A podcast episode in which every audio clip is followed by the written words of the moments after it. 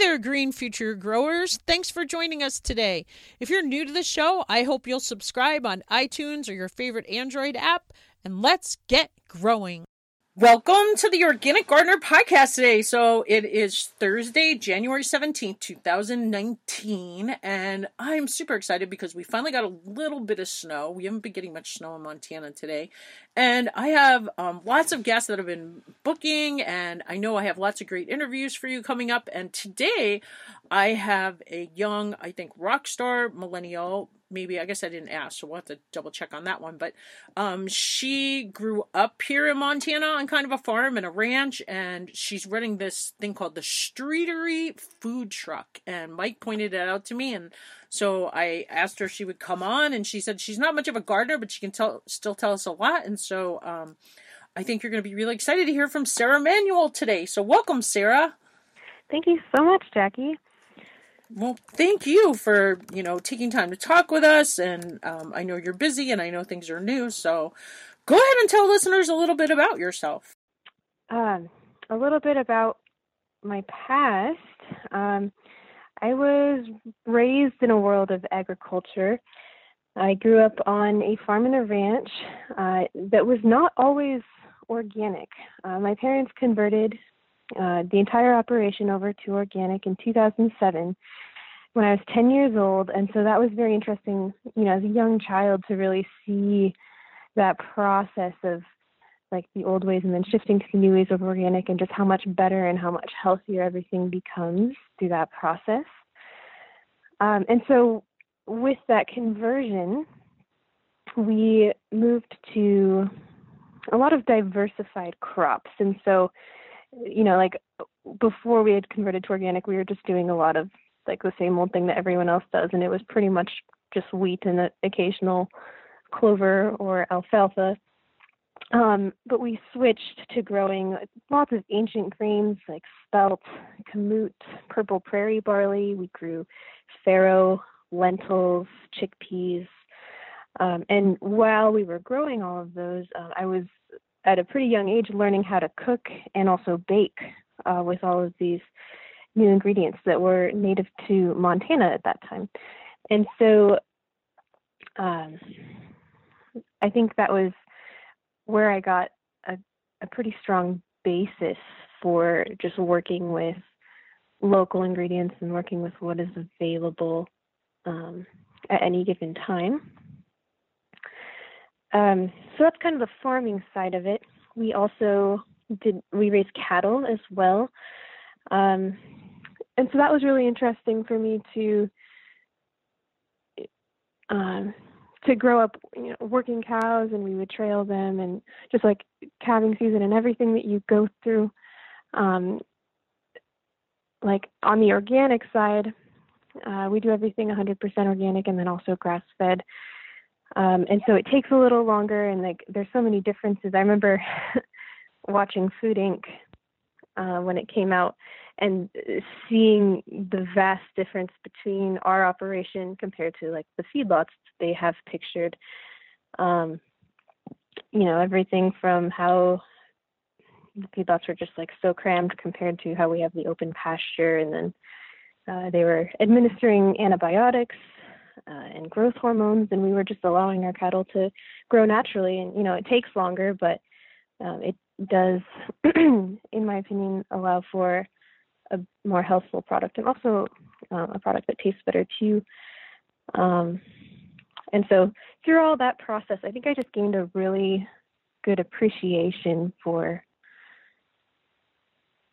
for the organic food system and the extra work and the extra time and thought that really goes into it. And I know that's the same for a lot of people that are gardening too. Um, I love to just like have conversations with people about the new things that they're trying and the new methods that you know some are working and some aren't, and you know learning what grows well here and what doesn't, and then figuring out how to utilize all of those things uh, in cooking so, did you have a lot of brothers and sisters, or like I'm so um, you just seem like you were so interested in like things that I was not interested at all when I was a teenager, like cooking or you know. But Mike was just laughing at me last night about the lack of chores when I was. He's like, "When did you have time to watch all of this TV anyway?" As we were like, I don't know, watching some rerun of something last night, and I was like, I we came home after school and watched TV, and he's like, "Didn't you have chores to do?" And I was like, "No." yeah, so I must have had a similar upbringing to Mike. Uh, so I have. Yeah, well, he grew up on a cattle. He grew up on like a twelve hundred acre cattle ranch here in Montana. Yeah. So, uh, yeah. and did you have? He had four brothers. Did you have okay. like a lot of brothers and sisters, or? Yeah, so I do. I have. Uh, I have three brothers and two sisters, and I'm the second oldest. Um, so I just have one older brother, and then we're ranging in ages from 23 down to seven. So, um, yeah, I think growing up with, you know, especially so many younger siblings, um, just kind of imparts a little bit of extra responsibility automatically uh, to a person, and so I think that was part of it. Like, I I think cooking was something that um, I did like to do it, but I didn't always cook because it, I wanted to. It was just like something that we had to do because um, we had a lot of people to feed. Um, and the same thing with you know working out on the ranch. Like there's not always great help available, but you know my parents had a lot of kids, so we were you know we were out there whenever we needed to be. Um, which I you know that that builds a good work ethic, and I really do appreciate um, all of those all of those opportunities. It sure does. Yeah. Well, good for you. So, well, you so like you were probably like in the garden like your whole life then, like growing. Because I always kind of start the show asking about your very first gardening experience, like who were you with, what'd you grow, like how old were you? You were probably a little kid with your parents. Um, yeah, you could say uh, we did have um, a pretty good garden in our backyard for the majority of my childhood. Um, and you know, we I wouldn't really classify myself as a green thumb. I decided that I'm better at cooking than I am at growing, but I I do love the process. Um, even when I went away uh, to college, I had like my little herb garden on the back porch.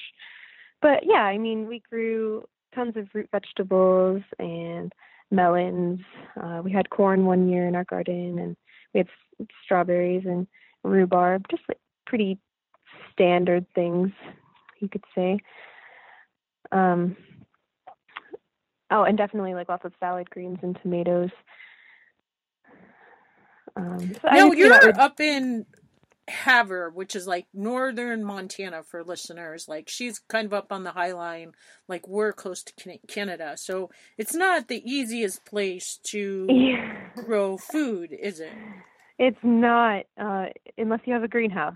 But even still, there's challenges. Um, yeah, I'm about as close to Canada as you can get. Um, it takes about 40 minutes to drive to the border from where I live. Um, and so that definitely does prevent, present some challenges, um, especially, you know, just with climate. Um, but there's ways to work around it and just, I think that's where experimenting with what really grows well in Montana. And so there's actually a lot of farmers around the area who've just been spending years perfecting that, like with anything from fruit trees to varieties of tomatoes and peppers. Like, what is going to grow well in this climate and what's going to produce the best in the soil that we have in the time frame that we have um, because it's very different from um, other states across the country it sure is. I was just going through all of our garden journals from like when Mike and I first got married back in 1993 through present wow. and kind of writing down like our first start dates, like when Mike usually puts it in. And I found for the most part, it's usually like the second week in April, somewhere between the 7th and the 10th of April. I was surprised at how consistently pretty much that's about when he puts everything in the ground here like the first start like lettuce spinach like all your peas cool weather potatoes things that can go in the ground and take a frost and then the stuff that can have a frost, like beans, green beans, and corn and stuff, he planted pretty much like right around our anniversary, January or June 5th. So, right in that first week of June, the end of May. So, it was interesting to see how over the years, how actually consistent pretty much that was when he planted. Because my husband's kind of more the gardener than I am, too. I see. That's a really great idea to record the dates like that. Uh, that's something. That well, I, have always just I'm kind of a journalist.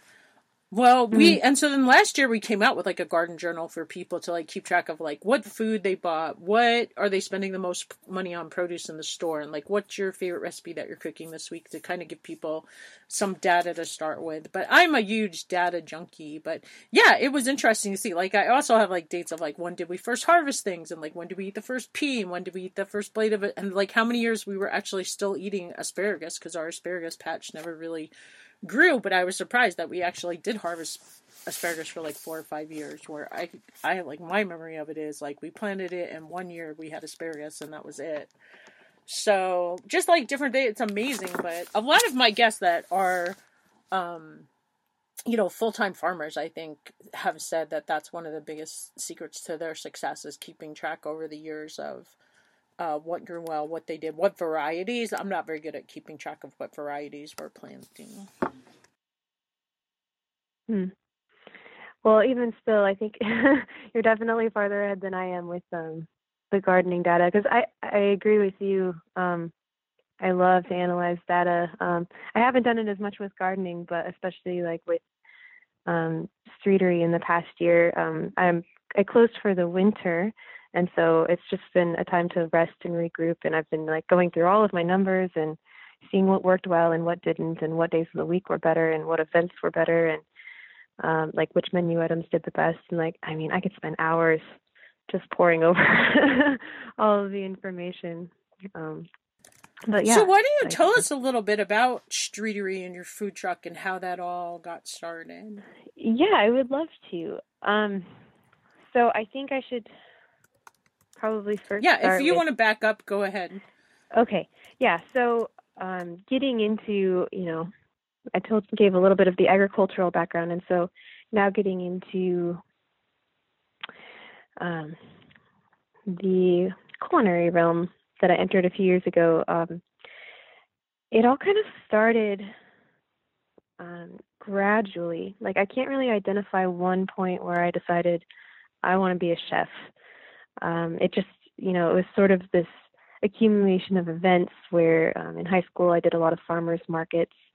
Um, I mostly with baked goods, but they were all featuring as many local ingredients as possible. So I would go out to the mountains and forage for June berries and uh, currant berries, and I'd use all the ancient grains that we were growing and grind it into flour and using local honey and like you know as many things as I could get my hands on um, that were local. I would feature all of those ingredients. Um, and then my senior year of high school, uh, we took a trip to California, um, to the Bay Area, and I know that you have quite a few listeners um, in California, so I thought this was interesting. Um, there's a book called Lentil Underground. Yeah, um, I've interviewed Liz Carlisle.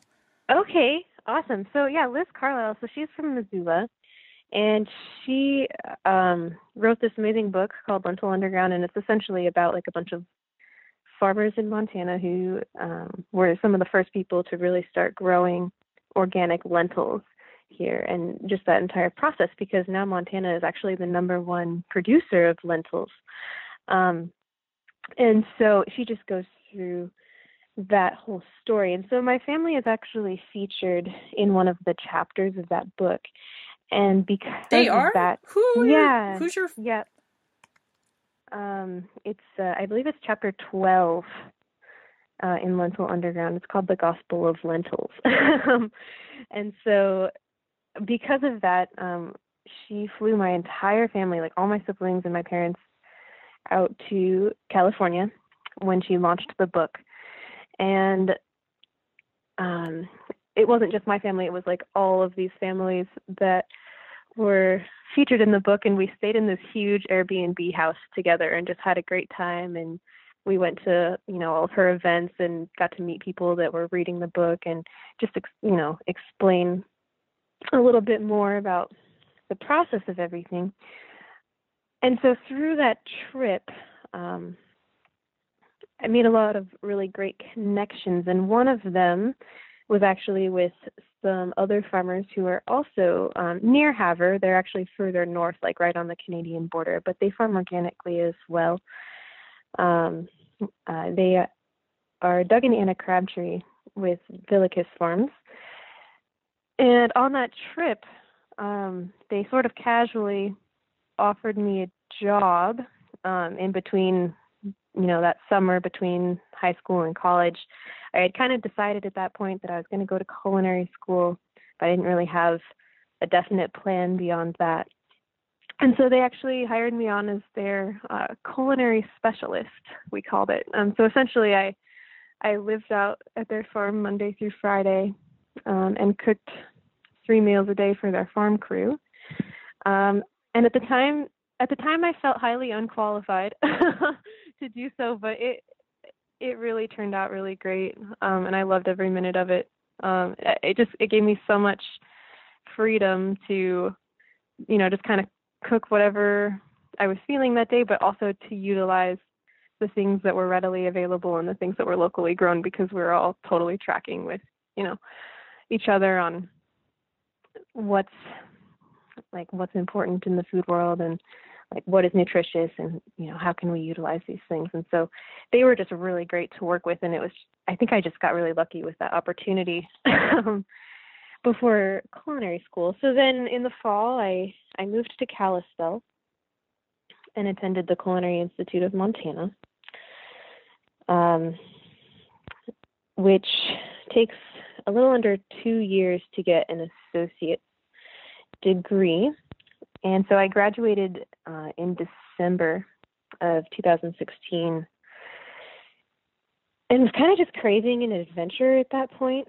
Um, I had always been leaning towards um, entrepreneurship and self employment uh, and trying to tie that into the food world. So I guess like the most obvious choice was to start a restaurant, but that seemed like kind of a daunting commitment at the time. And so I actually moved to Maui.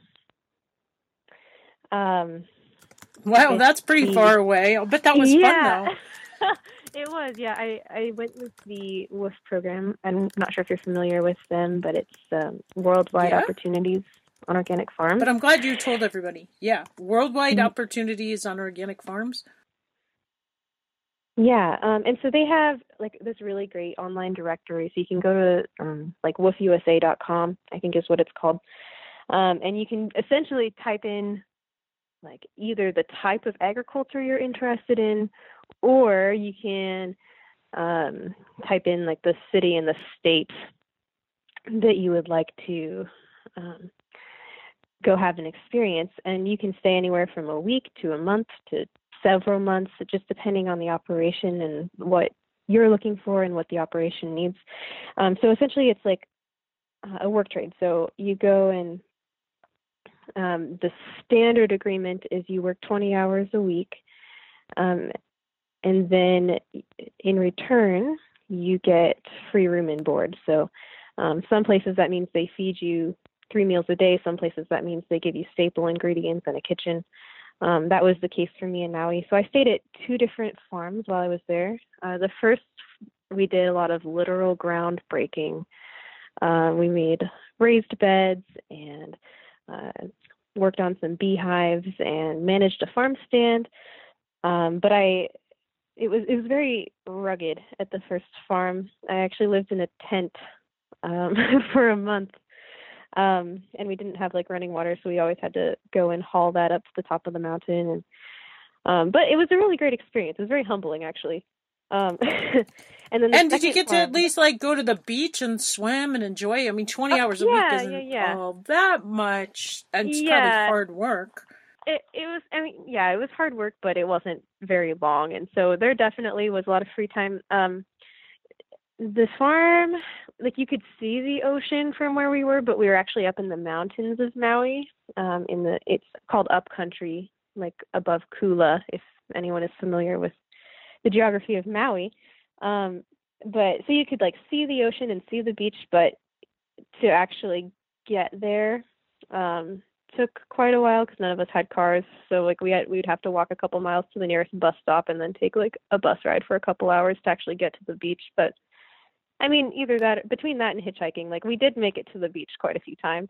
Um, but so the second so were there actually, and there were other people there with you? Like other people that yeah. were living? Did you just go by yourself? Yeah. were you terrified going from montana to hawaii? Like were your parents like oh my goodness yeah my parents were freaking out a little bit but i mean i was excited. Uh, i think i was just ready for something new and you know I, like i i had a skype interview with the farm hosts before i went and i had a you know i had my tent and i had my general plan of what was going to go on and they picked me up at the airport um, but yeah, I remember getting a phone call from my mom like after I was there for a couple of days, and she was like, "Yeah, I'm just calling because I realized that you landed." She's like, "I know that you landed in Hawaii, but I never actually confirmed that you made it to the farm, and now it's been two days." And I was like, "Yeah, maybe I should check if you're alive." Um, so yeah, it it was great though, and um, there was quite a big group of people, um, some from California, some from North Carolina, and then actually uh, there was a girl from Montreal, a girl from the Netherlands. Um, there's someone from Colorado. I think I think that's everyone for the most part that was there. Um, but yeah, it was it was a really great group of people, and so we would just you know work together and then go have adventures together um, afterwards. And so quite a few of us actually ended up switching to another farm after a month that was just a few miles down the road. Um, but it was very, very different. It was a permaculture farm um, called Rancho Relaxo, and that was the first that I had ever learned of permaculture. Um, and I was fascinated, um, all because I found this farm online through the WWOOF site, and it said that it was a a fruit orchard and it did have mention of permaculture but i just didn't really know what to expect and so in my mind like a fruit orchard it was going to be like rows of orange trees and rows of avocado trees and rows of you know like papayas and rows of mangoes and everything just like how i would imagine any other farm to be. But with permaculture i remember walking in and just being blown away like it just it looked like the Garden of Eden in a way. It was just so mystical and so beautiful. Um, because you walk in and there's just like this winding dirt road that is going through all of this um, you know, tropical foliage and I remember getting the tour for the first time and he'd say, Oh, there's a banana tree, there's an avocado tree, like, oh this one is a little baby mango tree and here's where our coffee is growing and there were tilapia ponds and there were two chicken coops and vegetable gardens but it was just all intermixed uh, with each other and all benefiting from each other in turn. So um, that was a really wonderful experience. Just um, to see that different approach to agriculture.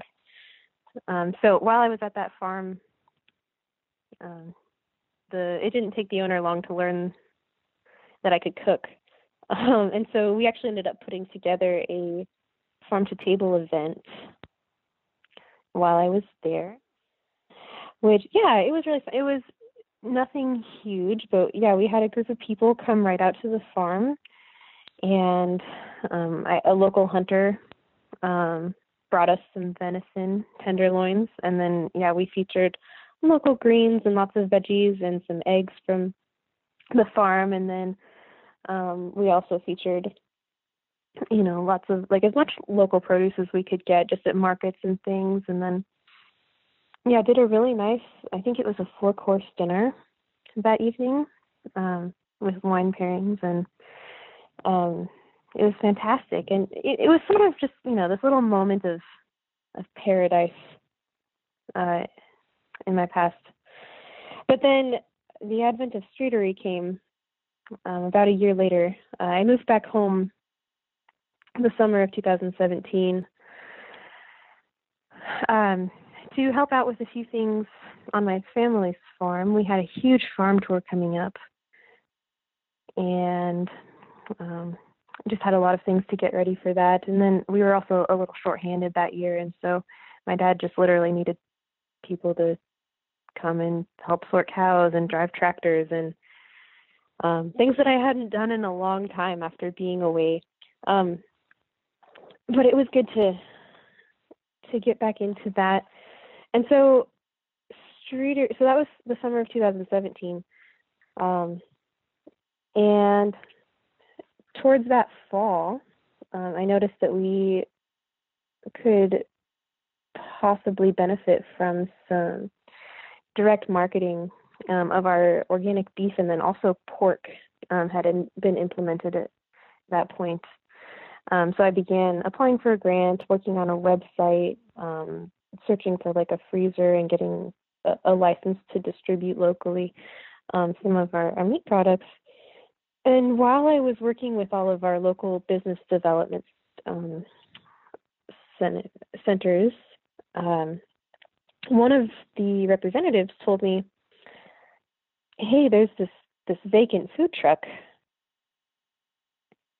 that is just sitting behind um, a brewery in town." And he said, "You should contact them and see if they're you know, planning on doing anything with it or if they would rent it to you because he's like, I think if anybody decided to do something with it, it could be really successful. And I honestly, I, I did contact the brewery, but I, I didn't think that it would very, like, I didn't think it would come to very much. Um, but I thought, well, what the heck? I've got time right now. I'll just call them up and see what the plan is. And so I, I did. I just sent them a message and told them who I was and told them that I had a culinary education um, and that I had a farm to table style of cooking. Um, and they got back to me right away and we had a meeting. This was in January of last year. And we made up a contract saying that I would essentially rent out the truck from them month to month um, and park it outside of their brewery, which is uh, Triple Dog Brewing. And then, you know, if there were any events going on in town, I could take it to them or private catering gigs or whatever. That was fine. Um, and so that's how Streetery was born. Um, it was it all happened so fast. We started planning mid January and opened two months later on St. Patrick's Day last year. Um, wow. Yeah. That's interesting because my stepdaughter that I was telling you that runs a food truck, she's parked right outside of a brewery locally. And she talks about like when I ask her about getting her own food truck, she says she really doesn't think it would do as well if it she thinks that location is just key that it's out there by and they are so busy. It's amazing because this brewery is like right at the base of like coming out of um, like a place where people go snowmobiling all the time. Like it's a big recreation area here where mm. we are in our town. Like there's this road that goes 28 miles up into the wilderness and like people go hiking up there and they go fishing up there and there's like 10 lakes up there that you can either drive there's two you can drive to and then there's tons you can hike to and then in the middle of summer you can actually drive to Glacier National Park that way through the woods. I mean most of the time it's you know shut off about I don't know, maybe 10 miles up there if you can even go that far. But so this brewery just happens to be on that road. It's not in town in Eureka where we live. And then they have the little pizza truck right next to the brewery and they sell pizzas and salads. And so, so I'm curious, like, and it's interesting that yours is right by a brewery. Like, did you find, in the, is that right in Havre Is that where we're talking about? Because yeah. Havre's a pretty small town, right? Well, okay. Can I ask what, what her food truck is called? I'm just curious. Um, I think so. He has a place in town called Fire and Slice, and I think okay. the food truck. It used to be run by. Um, there's like a local restaurant here called Cafe Jack's, and they used to run the pizza truck out there, and then she sold it to this other guy, and he runs the pizza place in town, and then my stepdaughter manages his food truck out at the brewery. I think is how it all came about. Okay. Truth be told, huh. I'm not that 100% sure, yeah. but I'm pretty sure his business in town is called Fire and Slice, and I think that they're that's the pizza truck out there. Okay. Well, that's really cool. Um, Yeah, so it, I think it's definitely been really great to work with um, the owners of the of the brewery. Um, they are always like giving me super great ideas and um, just really supportive of you know new things that I'm thinking about trying. Um, and it's also just nice to have them actually as business mentors as well, because they are about to celebrate their fifth anniversary um, with the brewery being open, and so you know with them open five years and me just finishing my first year, it's nice to be able to ask them. You know, we have the same like payment processing system, so I can be like, hey, like I have this problem with this, or you know, what do you think about these numbers and what do you think about like this idea or launching this or what do you think about like trying to market something this way? Because like, you know, like Streatery is it's it is my business. Like I do own it, but it's just it is nice to have their input along the way. They've just been very helpful. And honestly, like sure, any kind of mentor like that would be huge. Yeah. So there I mean that and then also um I'm curious to know what numbers they tell you to look at. But finish your thought. Sorry, I, I shouldn't. I don't mean to interrupt. But. It's okay. Yeah. So um, so Michael has also been really great. He's Michael and Aaron are the owners of Triple Dog, and Michael's just like he's very mechanically minded, more so than I am, anyways. And so you know, if something if there, this is an old truck that I have, it's like a 1968 Ford. So um, it definitely had a couple of problems last year, just you know, getting it from point A to point B sometimes. Um, and so it was nice to have to not do that by myself. You know, like still getting involved, but not just winging it on something like that. And so um, it's definitely been really helpful to to have both of them along the way. Um, and they also uh, chime in with ideas for new menu items too. Um, that's something that I really love about Streatery, and I think something that makes it unique is that um, our menu constantly is changing. Um, we have like a kind of a set menu for each season for spring, summer, and fall, but even within those set menus, um, we're constantly reintroducing like, new menu items, uh, sometimes even every week, um, depending on what's available like last year, um, I have some people that um, have a greenhouse and a big garden that grew a lot of tomatoes for me last year, and also jalapenos. Um, and they had this certain golden plum variety of tomato that they just they had so many and they couldn't get rid of them fast enough, and so they just sent me a message and said, "Hey, like we have these golden tomatoes, and like we're just trying to figure out like what to do with them. And I was like, okay, well, let me think about it for a couple of days, and I'll come up with something that will use them.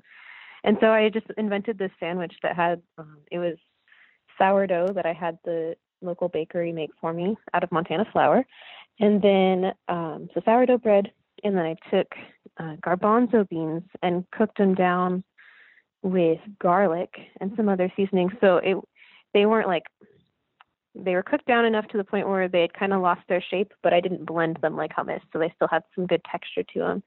And then um, did sharp cheddar, Montana cheese, and then put I sliced those golden tomatoes and put them on this sandwich, and then grilled it and served it with a uh, creamy cilantro curry dipping sauce. Um, and I called it the hipster chick. it was definitely. Oh I'm like sitting here drooling. I'm like, oh my gosh. But I'm a total yeah. hippie, so I'm not surprised at all. That sounds so good. That garnish is just like I want to come yeah. to her just to try it. and so, I mean, it was just something that I featured it for a couple of weeks to to get through their surplus of golden tomatoes, and I have to say, like, that one is probably one of my most um, well, most creative, but also just most like eccentric dishes that I've come up with at the truck. Um, Havre is definitely, I mean, it's a huge agricultural community, um, and very much like a meat and potatoes kind of town, uh, except for like you know a, a small group of people that would rather not. Um, And so every once in a while, I introduce something like the hipster chick. but I, you know, I I can't go too crazy. um, you know, I still I also had specials. We're very like, we have a very similar similar audience here too. Yeah, so like still I have a lot of specials that are like smoked meatballs and mashed potatoes with IPA gravy, which is still delicious and actually I really like that one. Um but it's, you know, it's a it's a fine line between you know, getting super creative to use what's available and then getting too crazy and everyone thinking you're a hippie. So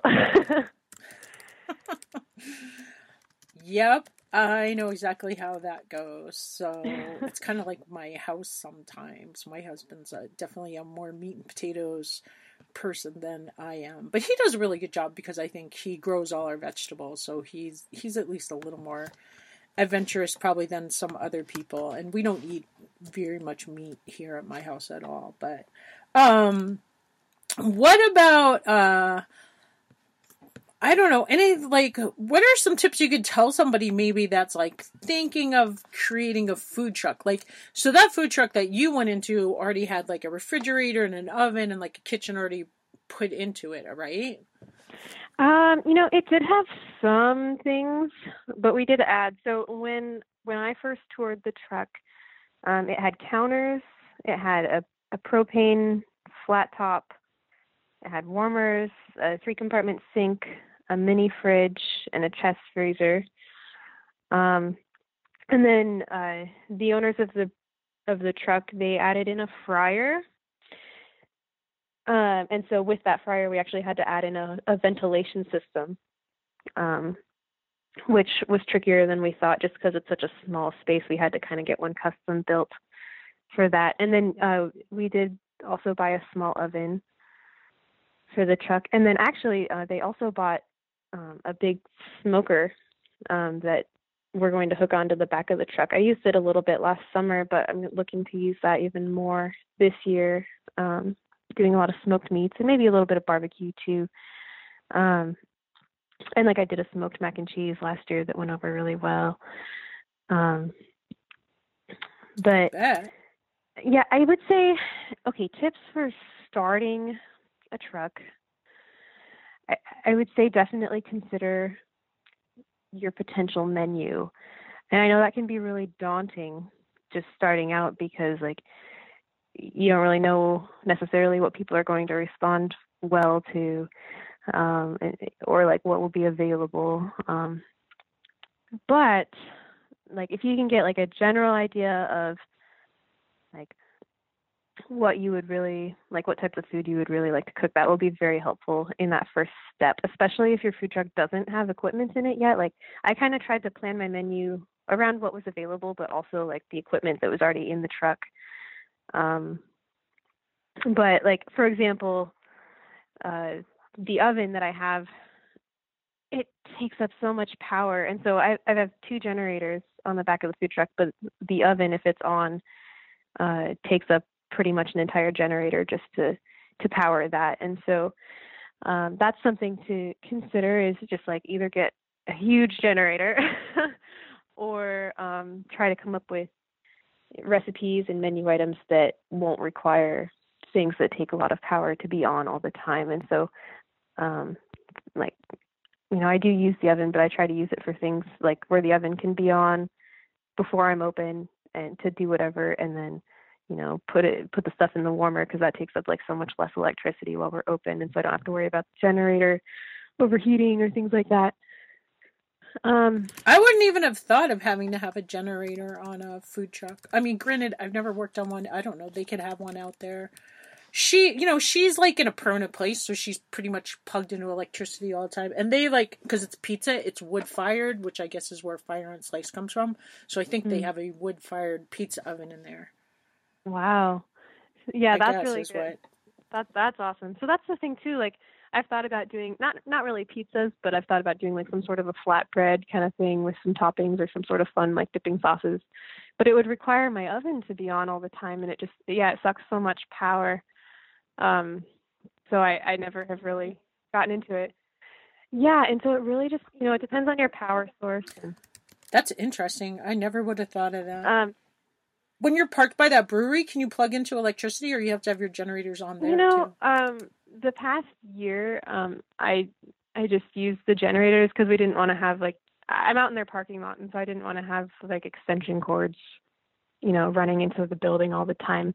We're thinking about parking it in another location, like still in the parking lot, but closer to the building, and actually like wiring in the electricity to the building, but making it detachable so that you know the truck can still leave and go to events too. So we've tossed around a few of those ideas, and actually we've talked about hooking into the water lines, but making that detachable. Um, because that's the other thing. Um, Oh, those are other things I never thought about. Water, like if Mhm. you're out at a market or something, having to have water.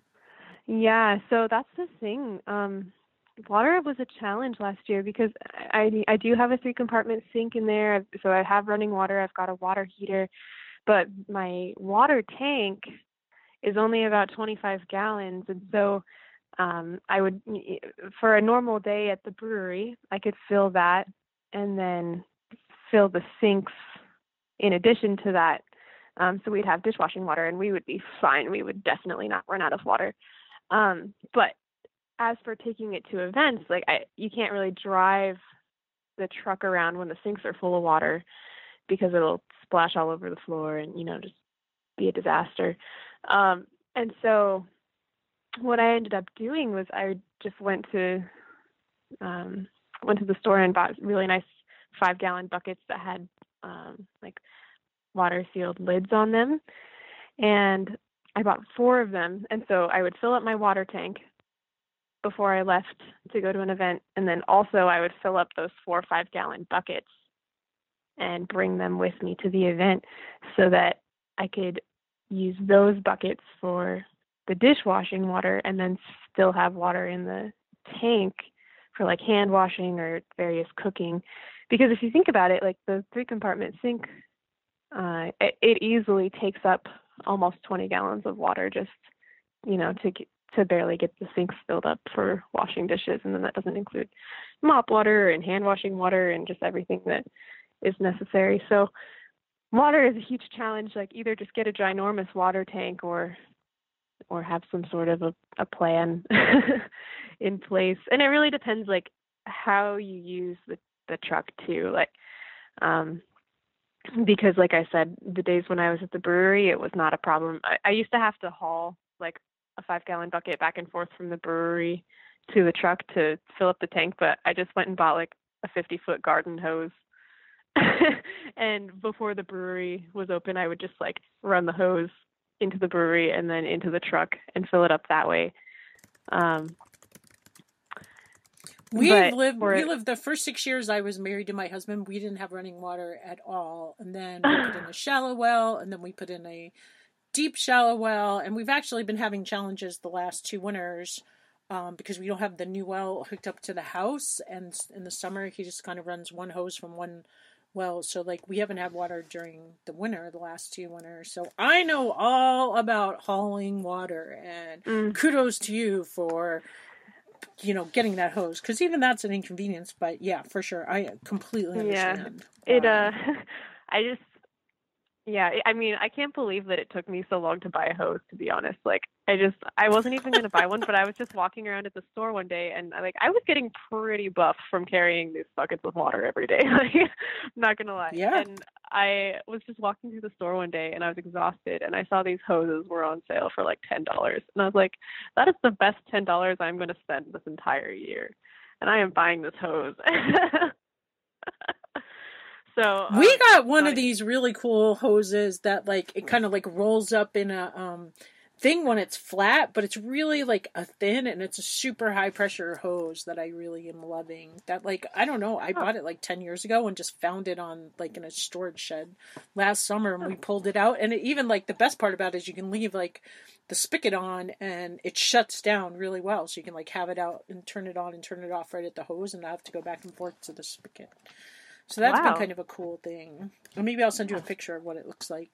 Yeah. Uh, it might be might be froze, so it might not be till spring when it thaws or wherever it is. You know, it's like probably buried in a storage. We have so many sheds and storage places around here. It's a little overwhelming. I was watching that. Uh, who's that girl that wrote the um, life changing magic of tidying up? I think she was on, on Good Morning America this morning or something. And huh. my principal actually gave me that book a couple of years ago, and it's still sitting in my on my bookshelf. But anyway, um, totally off topic there.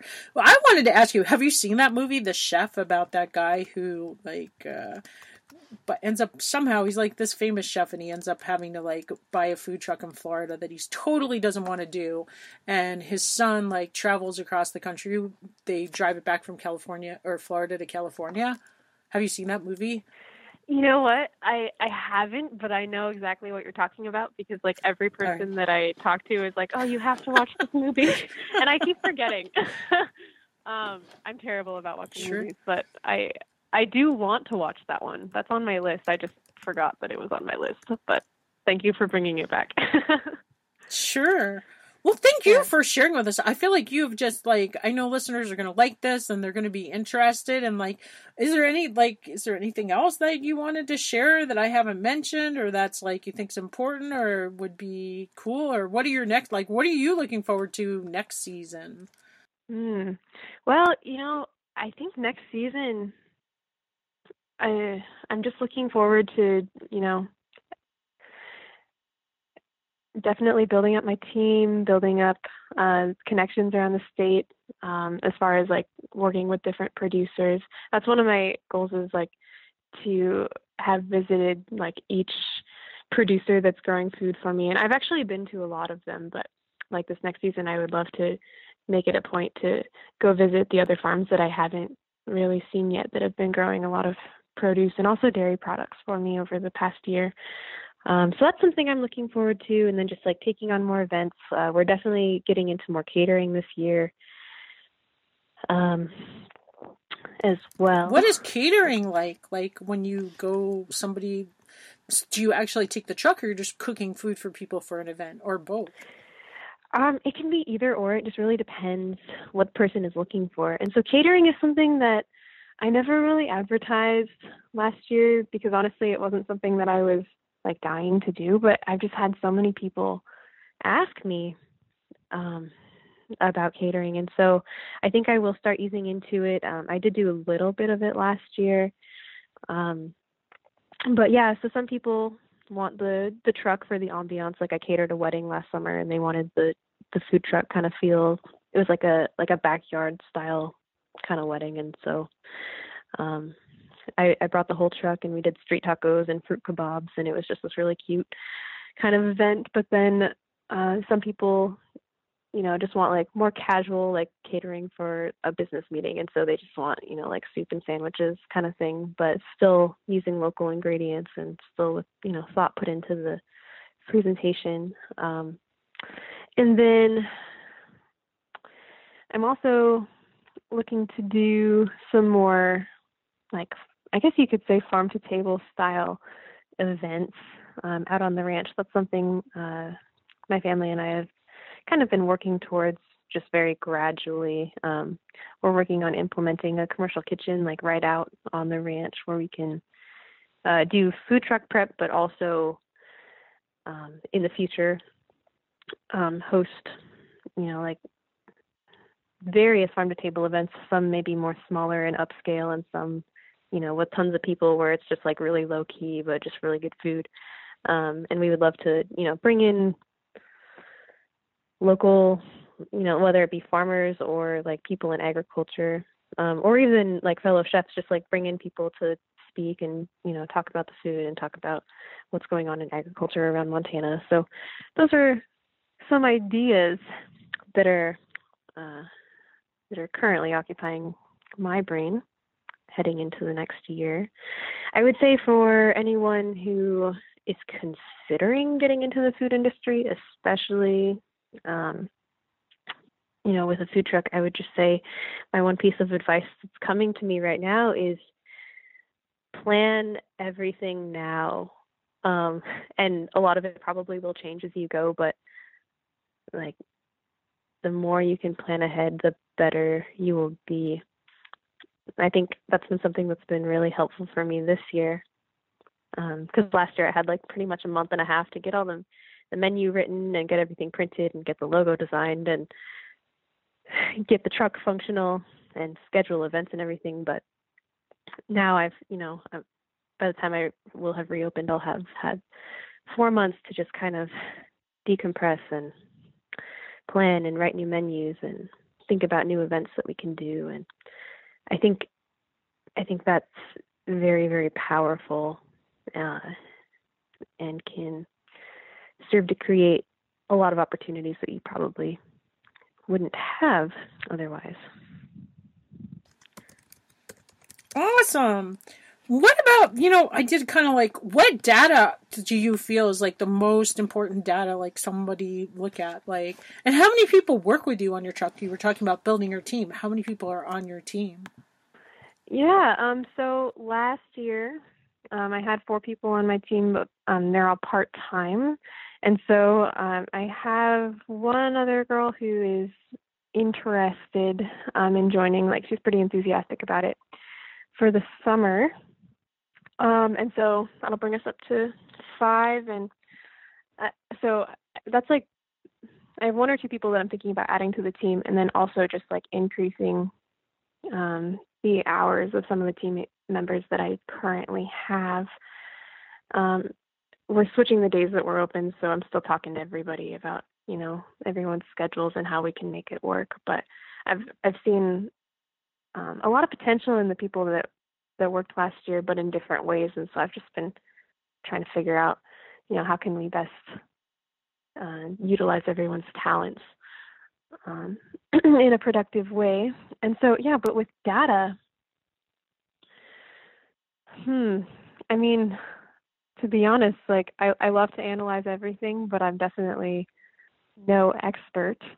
Um, I would say one thing that I've really been dwelling on lately um, is the Pareto principle, um, which, for any listeners that haven't heard of that, um, it's essentially this rule that 80% um, of the results that you get are actually um, are because of 20% of the inputs um, that you've done. So it, it was essentially derived by an Italian philosopher who noticed that like 80% of the land in Italy was owned by 20% of the population, and then uh, he also noticed that like 80% of the wealth was held by 20% of the population, and so it's like it's applicable on large scales, but also smaller scales. Like the average person only wears like 20% of the clothes in their closet, kind of thing. Like, and so I've been really analyzing that with with menu items, uh, figuring out um, kind of keeping that principle in those that 80 20 percent rule in the back of my mind like what has uh, what did people really respond to well?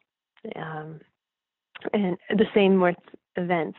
I've been trying to figure out like like what work did we put into last year that really brought forth the bulk of our positive results um, as opposed to what did we do that really didn't make that big of a difference and I think that's different for every business and different for every community. Um, so I don't really know how to give a like a specific number, like look at this, but just kind of use that principle um, in general while looking through. Man, you're really wise for your age. You seem to know so much more than I did about business when I was your age, and just, uh, but like, so being of a generation who grew up with, you know, uh, the internet and social media and things like that. Like, do you have any like? Do you look at that like where your social media work? Do you use social media? Like, what do you have any favorite channels or like any wisdom for that coming from somebody who's a little more, um, you know, like I said, probably grew up and, and more tech savvy than some of the rest of us out there. Yeah, um, you know, I I do utilize Facebook for uh, both the meat distribution and for streatery. Um, and then Instagram as well. I haven't used Instagram as much for streatery, but I will definitely um, start doing that more in the in the 2019 season. Um, but yeah, for anybody that that does follow things on Facebook, you can find Streatery. The the username is um, at Streatery MT, and Streatery is S T R E A T E R Y. Um, and know, like it's been pretty effective. Honestly, I just like it to keep everyone updated. I I do run ads every once in a while if we're going to be at a certain event. Um, but for the most part, um, I actually just love to use Facebook to um, post our weekly specials and then also give credit to the people who are growing our ingredients. And so um, I try to always say, like, this cheese is from Lifeline Farms, or these tomatoes are from High Horizon Gardens, or this beer that I used in this gravy is from Triple Dog, or um, this this beef in these meatballs is from Prairie Grass Ranch. And so um, I try to really give people the credit for, you know, where that's coming from. And I feel that Facebook is a pretty good platform for that. Because um, I think, um, I think Facebook and Instagram are both valuable tools in their own way, but I think I think Facebook currently has a wider audience for the type of content that I'm posting.